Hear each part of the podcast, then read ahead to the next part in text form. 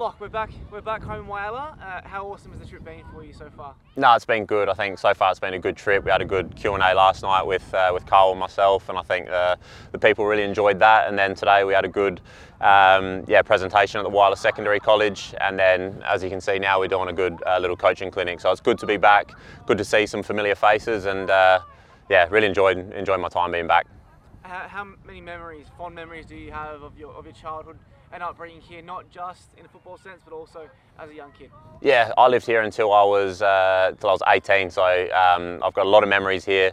Um, just seeing all the streets, all the buildings that I used to hang out at, um, the beach, um, all the football pitches that I played at when I was younger, going back and visiting all them, and um, yeah, just reminiscing over the good times. It brings back a lot of good memories, and um, yeah, I really enjoyed my time in Whyalla, and I always enjoy coming back.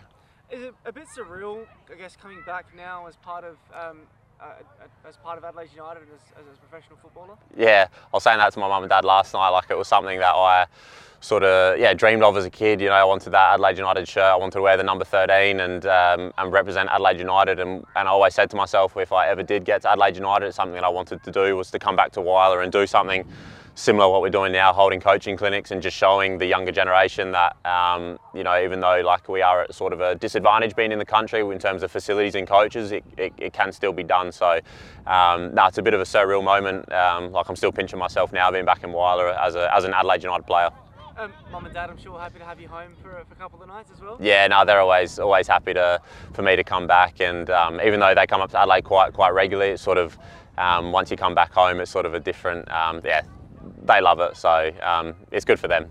Um, I guess putting yourself back into the shoes or the boots of the kids around here, did you ever have, I guess, this type of opportunity to have professional players come across in any capacity when you were you know, going through your development, or was it yeah. just the commute that you had, you know, quite regularly yeah. to, to, the, to the city and, and playing your trade? Yeah, I remember um, when I was probably, I think, nine years old, I think we had um, a Croatian under twenty-one team come out and a Liverpool under under twenty-one team as well. So I don't know how that transpired or how that even come about, but I remember doing a little coaching clinic with the Liverpool under twenty players at the time.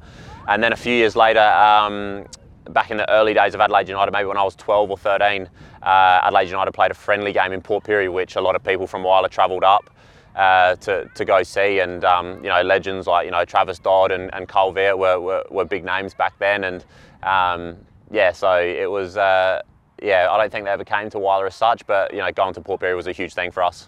How much does that do, did that do for you, just, I guess, to have, um, you know, players of that nature just come and, and, and I guess, take time out of their, their career and their, I guess, progression and, I guess, teach you a few things? Yeah, it's huge. I mean, I remember when I was young and getting taught by, you know, th those players is just, you know, you look up to them like they're, you know, they're, they're your idols. You know, when you're young, you don't know any different and you just want to be be like them. So for them to come out, you know, I know now how busy it is, like being a footballer, but for them to come out of their, um, out of their schedules, come down and say hello, you know, teach a few things, it was huge. It had a massive influence on my career and um, something that I was inspired to be.